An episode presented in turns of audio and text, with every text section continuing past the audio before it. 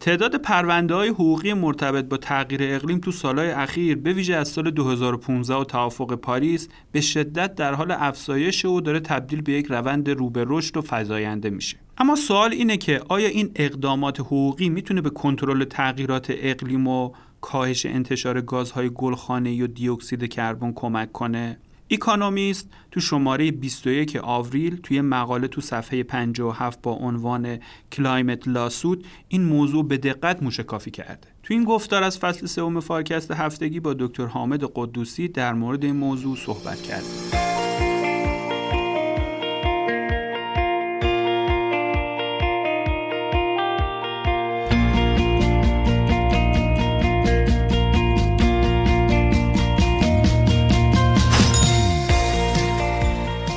جان سلام.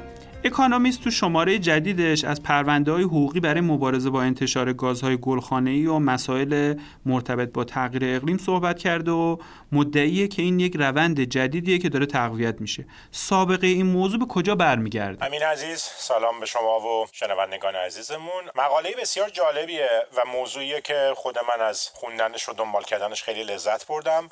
موضوعیت کلیش در واقع این دادخواهی های حقوقی که فعالان مختلف خصوصا شهروندانی که در واقع کار اکتیویستی می‌کنن در مورد تغییر اقلیم اعاده می‌کنند علیه دولت ها علیه شرکت ها علیه نهادهای حکومت های محلی و الاخر یا حتی بعضی وقتا حکومت های محلی علیه دولت ها و الاخر و به نظرم یک روند جدیدیه که شروع شده و نگاه کردن بهش می‌تونه خیلی جالب باشه. پرسیدی که سابقش چیه؟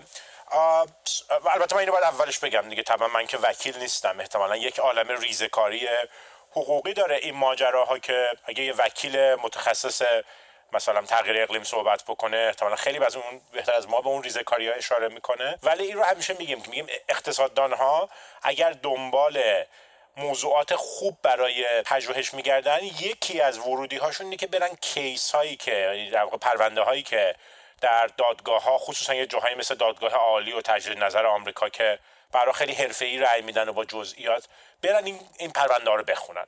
این پرونده ها و روند استدلال خیلی سوالات پژوهشی جالبی به اقتصاددان ها میده از جهت اینکه ببینن مثلا در دعواهای حقوقی جای چجور اطلاعاتی خالیه.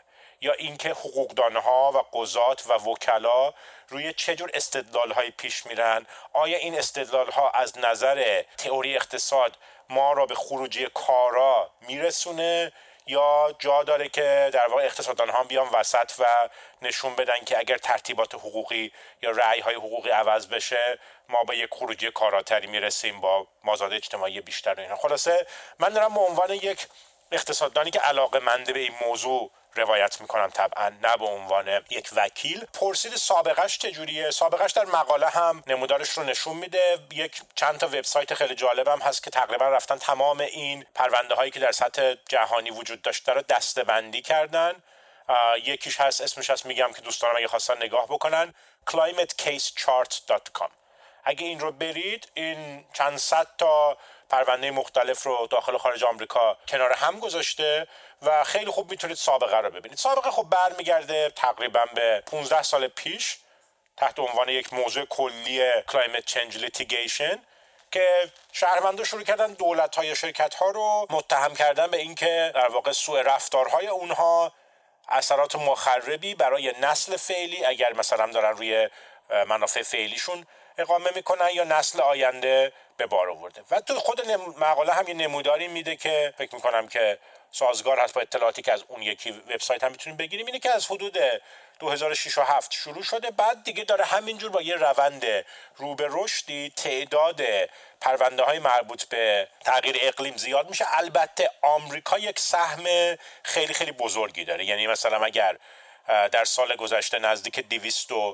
در 20 تا کیس مطرح شده. از این 220 تا 150 تاش توی آمریکا بوده. 60 70 تاش مال بیرون بوده که خب این به خاطر اینه که می‌دونید دیگه نظام قضایی آمریکا خیلی فعال تو این چیزا. وکلا میرن میگردن داوطلبانه نمایندگی می‌کنن. شاکی های بلقوه رو چون بعدا خودشون منافع مادی دارن در بردن پرونده از جنس مثل class action و اینها. در نتیجه فکر کنم تو آمریکا روندش از این جهت جدیتر بوده ولی در بقیه دنیا هم داره بزرگ و بزرگتر میشه. یعنی سال به سال که میایم جلوتر اون تعداد پرونده های سطح جهانی هم داره بیشتر میشه. حالا می‌تونیم راجع اینکه جزئیات این پرونده ها چیه در ادامه یه ذره وارد جزئیات بشیم. تو مقاله به این اشاره شده که با توافق پاریس تو سال 2015 این روندی که اشاره کردی شتاب بیشتری هم گرفته.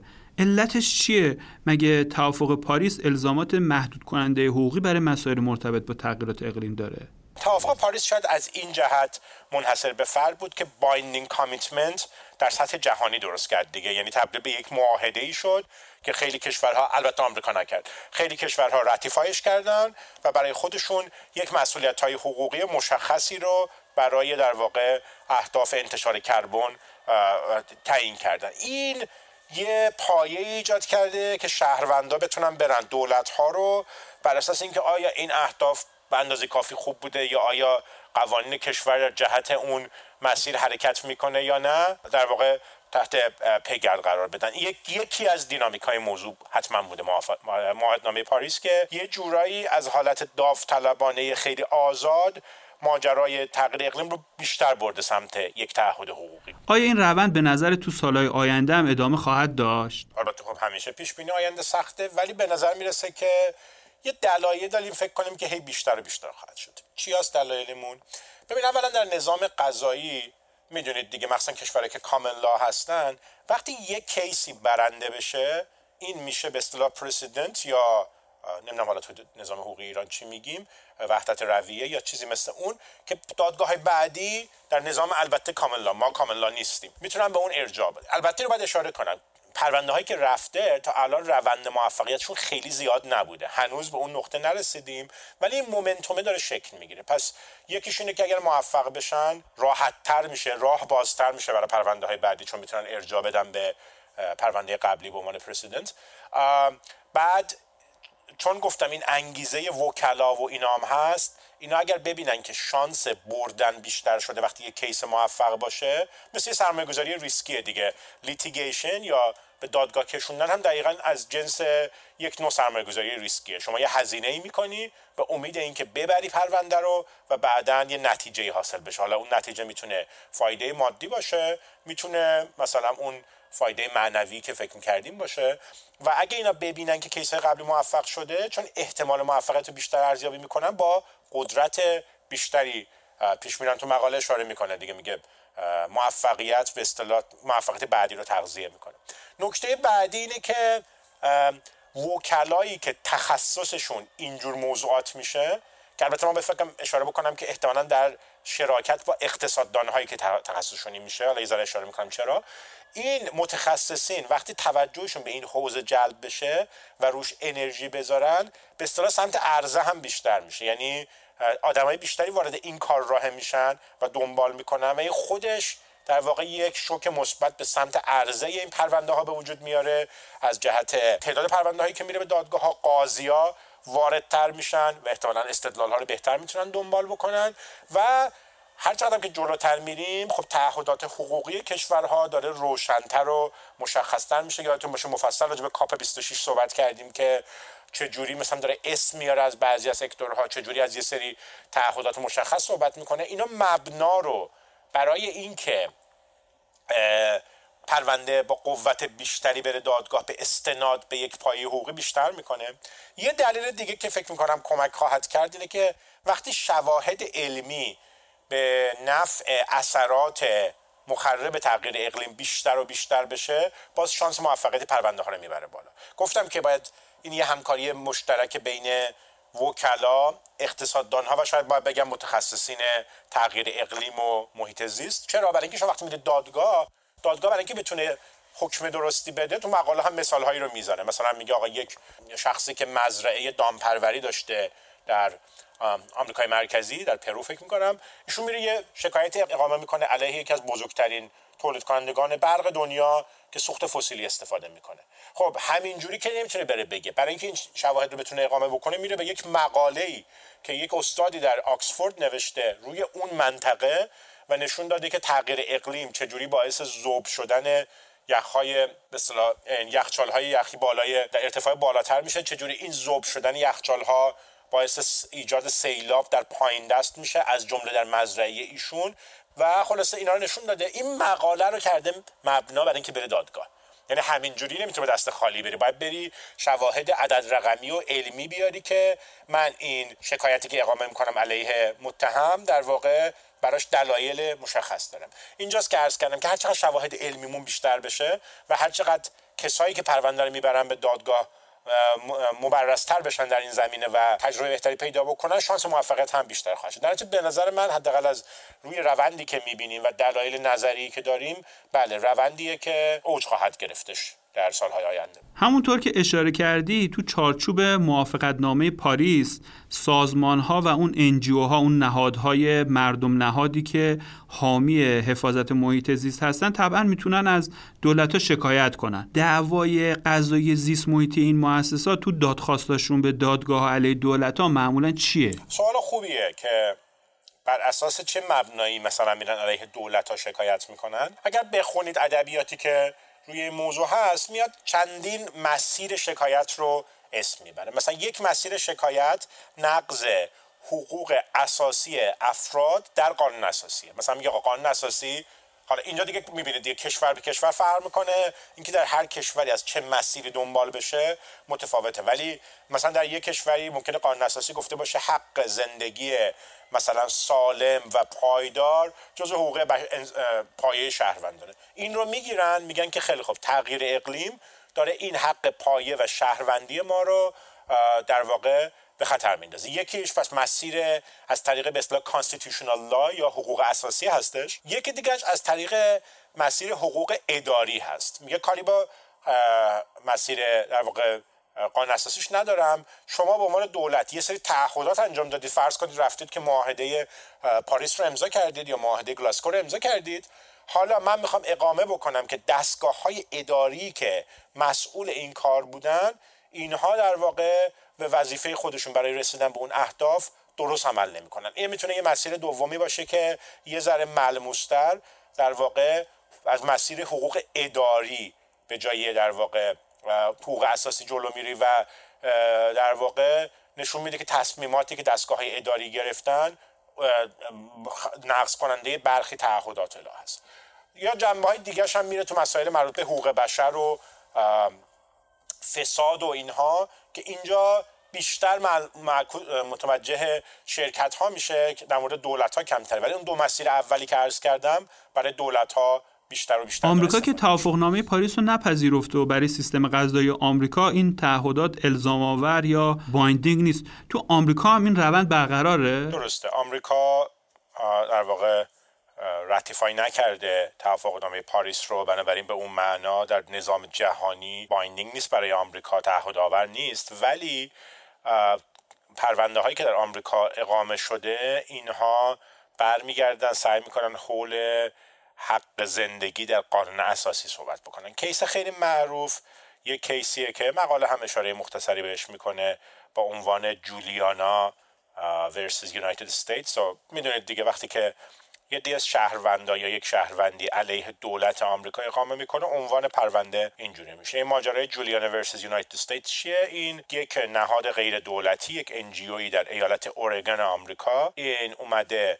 و یه تعدادی کودک و نوجوان رو 21 نفر رو که به صلاح شاکیان جوانی بودن در سنهای همین کودکی تا 17 سالگی رو یک وکیلی که فعال حقوق محیط زیست و اینها هست اینها رو نمایندگی کرده گفته که عدم توجه کافی دولت آمریکا به مسئله تغییر اقلیم داره حق حیات رو از ما به عنوان جوانهایی که قرار ساکنان نسل بعدی واقع این جامعه باشیم می‌گیریم. پس بنابراین مبنا همونجوری که اشاره کرده درسته. یعنی مبنا بر اساس به اصطلاح تا که من میفهم administrative law نیست بر اساس constitutional law یا حقوق اساسی هستش. این میره دادگاه اولیه بدوی در همون ایالت. و خب کیسیه که از سال 2015 یعنی تقریبا هفت سال پیش در جریان بالا پایین های زیادی داشته. وقتی میره به دادگاه یکی از اولین موضوعاتی که مطرح می‌کنن اینه که میگن این unprecedented یعنی اینکه قبلا پرونده مشابهی با ارجاع به چنین حقی مطرح نشده. بنابراین معمولا وقتی unprecedented از یه طرف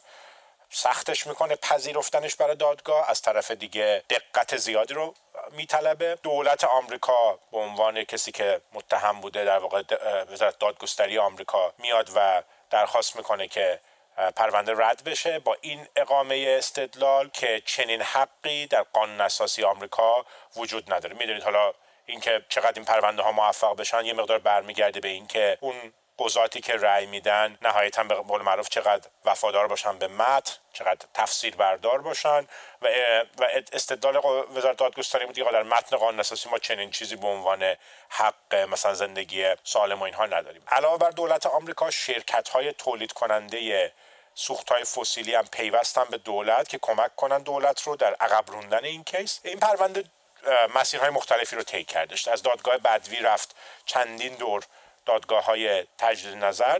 با اینکه گفتم نقطه اول این بود که به اصطلاح کیس آن بود ولی جلوتر که رفته در این رفت و برگشت بین دادگاه های بدوی و دادگاه بالاتر که می رفته اون دادگاه به اصطلاح تجدید نظر دی سی متمایل تر شدن نگاه بکنن. پرونده هنوز بسته نشده. پرونده هنوز بسته نشده تا دیوان عالی هم رفته. به اصطلاح تو دیوان عالی این که دولت گفته که به ما اصلا مربوط نیست. پذیرفته نشده. گفته دولت می‌تونه حداقل به صورت بخشی مسئول شناخته بشه. برگردونده شده به دادگاه تجدید نظر سطح پایینتر. و در جریانه. یه مقدار به خاطر کووید مثل اینکه کار به تاخیر افتاده ولی به هر حال کیسیه که فکر می‌کنم اگر به نتیجه برسه حالا در هر جهتی چون تبدیل میشه به یک رأی وحدت و رویه خیلی مهم در این سیستم کامن لای آمریکا احتمالا خیلی چیزها رو تعیین خواهد کرد سرنوشت نهایی این پرونده. اشاره داشتی به شرکت های تولید کننده یا استخراج کننده سوخت های فسیلی. آیا این دادخواست های تغییر اقلیم علاوه بر دولت ها علیه شرکت ها مثلا شرکت های نفتی هم اقامه شده؟ بله اقامه دعوا علیه شرکت های تولید کننده سوخت های فسیلی فراوونه. این این دیگه احتمالاً راحت ترین چیزی که مطرح بکنیم که اینها در واقع حالا شکل دعواهای حقوقی که علیه اینها میشه جنبه های مختلف می‌تونه داشته باشه. مثلا از جهت فساد می‌تونه اینجور باشه که اینها اطلاعاتی که در مورد اثرات کارشون روی تغییر اقلیم هست رو مخفی نگه داشتن یا استانداردهای محیط زیستی رو رعایت نکردن یا اینکه با این کاری که دارن می‌کنن در واقع کمک می‌کنن به بدتر شدن وضعیت. ولی کلا شرکت های تولید سوخت های فسیلی و شرکت های برقی که از سوخت فسیلی استفاده می‌کنن الان خیلی بیشتر در این معرض قرار گرفتن. یه نکته ای هم که شاید جالب باشه تو مقاله هم اشاره خیلی جالبی به این می‌کنه اینه که شرکت های برقی که با سوخت های زغالی زغال سنگ تولید می‌کنن سهامدارانشون بعد وقتی اینا رو میکشونن به دادگاه. سهامدارانشون. و یه ماجرای خیلی جالبی رو گفته گفته یه شرکتی در لهستان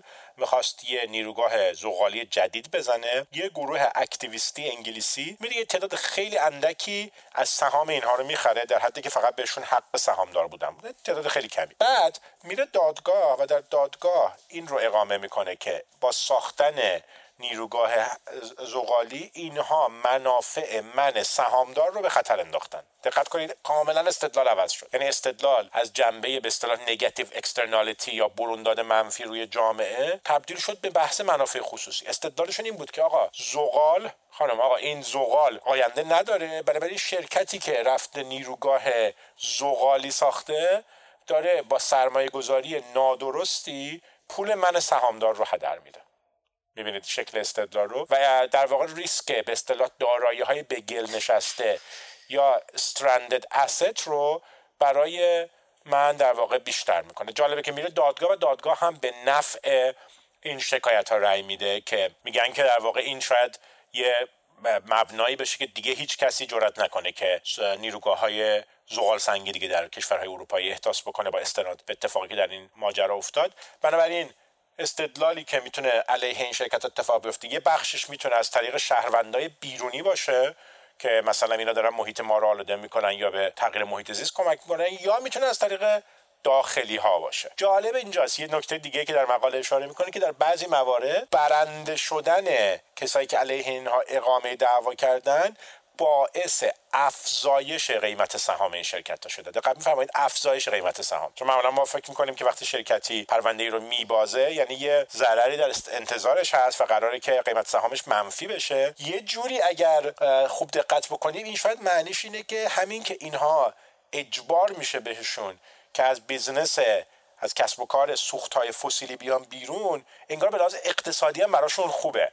و این فشار در واقع به اصطلاح میگن shareholder activism یا این فعالیت سهامدارا. انگار برای خود شرکت هم جالبه. این واقعا یه نتیجه ایه که شما به طور پیشینی انتظار نداری که قیمت سهام شرکت بازنده بره بالا ولی بالا رفته انگار افق بلند مدت اون سهامداری که این رو کرده و تحلیلش از ریسک از خود شرکت در واقع دقیق تر بودن اون موضوع shareholder activism یا فعال شدن سهامدارا برای تحت فشار قرار دادن شرکت ها که بیان و اهداف زیست محیطی و تو اولویت های بالاتری قرار بدن و با دکتر حق علی هم تحت عنوان دموکراسی سهامداران توی فارکست هفتگی بررسیش کردیم و شنوندگان رو دعوت می‌کنم اگه علاقه‌مند هستن در این مورد بیشتر بخوان بدونن به اون گفتگو مراجعه کنن.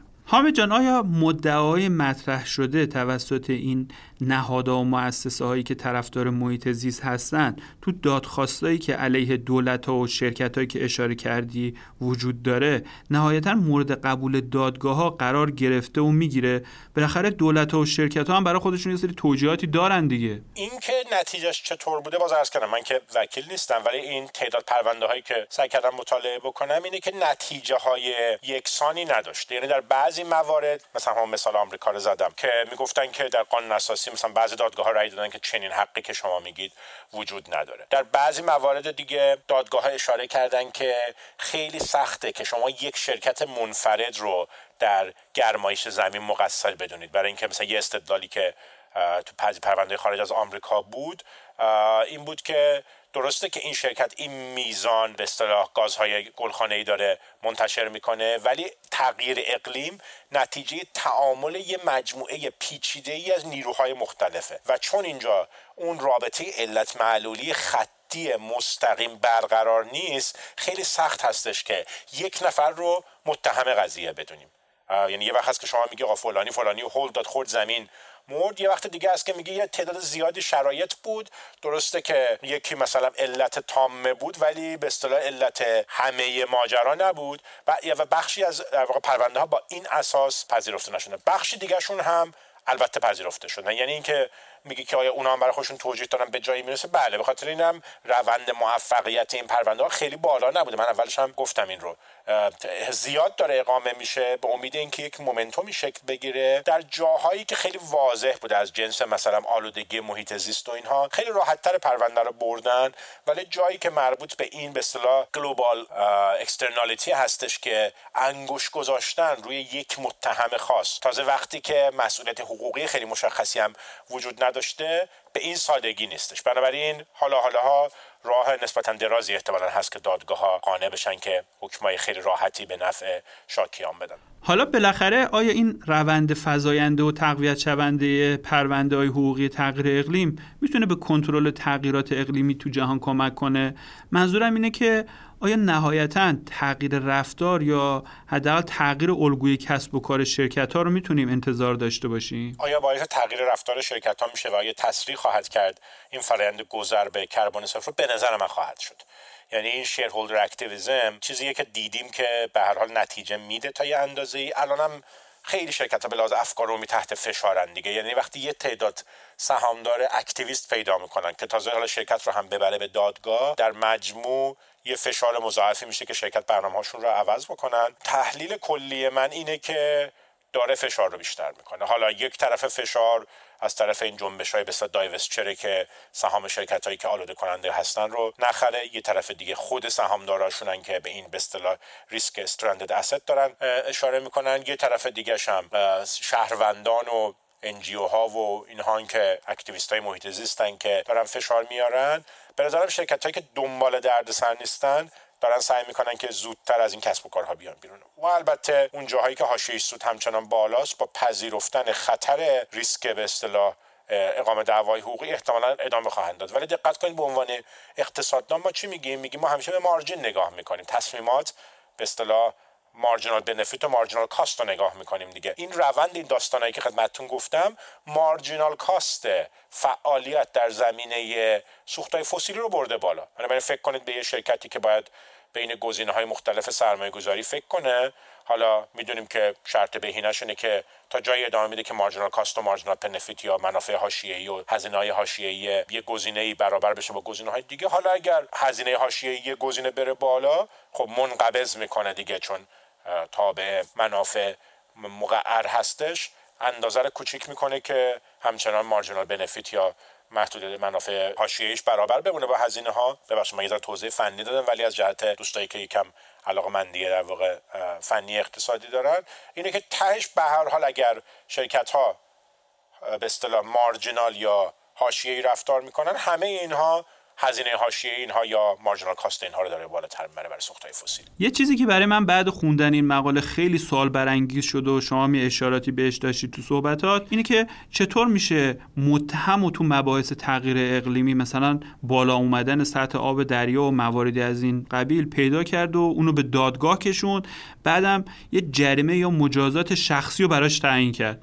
به حال محیط زیست یه کالای عمومی جهانی و هر تغییر اقلیمی مثلا افزایش دمای زمین یا آلودگی هوا یا بالا اومدن آب دریا نتیجه عوامل بسیار مختلفی تو کشورهای مختلف در گذشته و حاله. چطور دادگاه ها متهم اصلی رو می‌تونن پیدا کنند یا یه مجازات مشخصی رو براش تعیین کنن درسته. یعنی فکر کنم یکی از چیزایی که مقاله که ما رو پیشنهاد می‌کنه که فکر کنیم یعنی وقتی من می‌خونه شروع می‌کنه به تحمل کردن اینه که من دقیقا وقتی یه شرکت رو می‌برم دارم دقیقا چقدر زیان رو مطرح می‌کنم کی رو دقیقا مقصر می‌دونم. و همجور که عرض کردم گفتم دادگاه هایی نپذیرفتن پرونده رو بر همین مقیاس که شما میفرمایید. یعنی میگن که خب این چیزی که الان به عنوان تغییر اقلیم می‌بینیم و مثلا این یک تن کربنی که اینها بیشتر رها می‌کنن در اتمسفر خب یه اثری داره. ولی این میراث ما حاصل یک میراثیه یک گذشته که این رفته اون بالا نشسته. بعد بعضی از دادگاه ها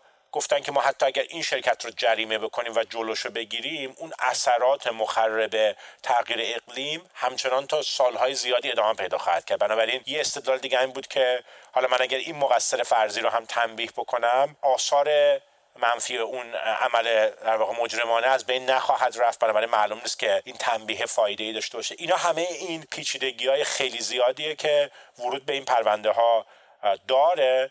ولی از اون طرف هم نیاز به شواهد علمی رو برای اینکه بتونیم سهم ها رو جدا بکنیم. و خلاص سهم هر کس رو بذاریم کنار بیشتر و بیشتر می‌کنه. اینجا هم مدلایی که بر اساس انواقسا مدلای نظری بازی داریم که شما وقتی که یک اثر منفی مشترک درست کردی حالا کی رو چقدر مسئول بدونیم؟ شبیه مدلای بانکراپسی و ورشکستگی و اینها هستش که خب می‌دونیم خطی نیستش. اگه یه تعدادی از عوامل رو هم دیگه باعث یه خروجی منفی شدن نمی‌تونیم تقسیم کنیم خطی بین اینها بگیم سهم شما انقدر بوده برای اینکه باید نگاه بکنیم ببینیم مثل اصطلاح کی پیوتال بوده کی اون اثر نهایی رو گذاشته و الی اینا همین چیزایی که میگی پیچیدگیاییه که فکر می‌کنم حالا حالا ها در یک تعاملی بین علم و نظام حقوقی خواهیم داشت به تا به یه نقطه‌ای برسیم که بشه تصمیمات درست گرفت تو اینا. به عنوان آخرین سوال به نظرت آیا این روند برای کشور ما که یکی از کشورهای بزرگ تولید کننده سوختهای فسیلی هم هست تهدید آفرینه؟ فکر کنم یکم جای تعمل داره. ببین اولا شرکت های ایرانی که حضور بین المللی ندارن حالا متاسفانه. از این جهت شاید ریسک litigation علیهشون در دادگاه های کشورهای دیگه خیلی بالا نیستش. برخلاف به اصطلاح این international oil company ا که جای مختلف دنیا هستن و جوامع محلی در کشورهای مختلف علیهشون اقامه دعوا می‌کنه خب ما نداریم شرکت ایرانی انرژی که پاش کشیده بشه به دادگاه های بیرونی. یه اثر دیگه هم که این داره اینه که بعضی از رقبای شرکت های نفت و گاز ایرانی رو همین فشارها از بازار بیرون می‌کنه. یعنی می‌خوام میگم برخلاف نگاه لحظه اولمون که ممکنه بگیم که اینها منفی هست از یک جهت ممکنه که یک فضایی باز بکنه برای شرکت های ایرانی. منتها اگر این فشارها رو دولت ها باعث بشه که سختگیری دولت ها برای پیشرفتن به سمت در واقع انرژی صفر درسته؟ و انرژی با کربن صفر و خلاصه استانداردهای محیط زیستی بالاتر بیشتر بشه مالیات کربن بیشتر بشه به اصطلاح کراس بوردر هم اعمال بشه که بگه مستقل از اینکه این کربن کجا تولید شده. اگر کالا ماهیت کربنی داره باید مالیات داده بشه. اینا همینجور تاب تقاضا رو برای محصولاتی که کشورهای مثل ایران تولید می‌کنن خب هی تنگتر و تنگتر و پرهزینه تر خواهد کردش. یعنی چیزی نیست جدا از اون روند عمومی فشار روی حرکت به سمت اقتصاد با کربن پایین ولی فکر نمی کنم که اثر مستقیم حقوقی روی شرکت های ایرانی داشته باشه. حالا اینو می‌تونیم احتمالا باز بکنیم با دوستانی که وکیل صنایع نفت و گاز هستن. شاید تخصص بحث بکنیم که آیا جنبه هایی هست که ممکنه تحت شعار قرار بده مثلا از جنبه هزینه تامین مالی یا پیمانکاران جهانی که این سرویس ها رو میدن به شرکت های نفت و گاز ایرانی اینها رو جنبه هایی که میشه راجبشون فکر کردش ممنونم حامد جان. کشورهایی مثل ایران تو تصمیم گیری های زیست محیطی بین جایگاه خیلی سختی دارن. از یک طرف تغییرات اقلیمی کشور ما رو به شدت تاثیر قرار داده و باعث خوشسالی سیل گرد و خاک و حتی آلودگی شده و از این زاویه بر ترتیب ما طرفدار تشدید سیاست های بین المللی تغییرات اقلیم هستیم. اما از طرف مقابل این سیاست های تغییر اقلیمی تو دنیا باعث میشه تا سوخت های فسیلی با هزینه بیشتری تولید بشن و تقاضا برای سوخت های فسیلی در واقع کم بشه و سوخت های پاک جایگزین اونا بشن. حتی این پیش بینی میشه که یه بخش خیلی زیادی از سوختهای فسیلی حتی زیر زمین بمونن و این برای کشورهای مثل ما می‌تونه یک تهدید خیلی جدی باشه. به حال تصمیم گیری و موزگیری مناسب بین توی همچی شرایطی برای ایران یک کار بسیار پیچیده و دشواره و هرچی هم که داریم به سمت جلوتر میریم با شکل گرفتن یه روندایی که مثلا مثل همین قضایی شدن ابعاد پرونده های زیست محیطی این مسئله حتی می‌تونه خیلی سختترم بشه.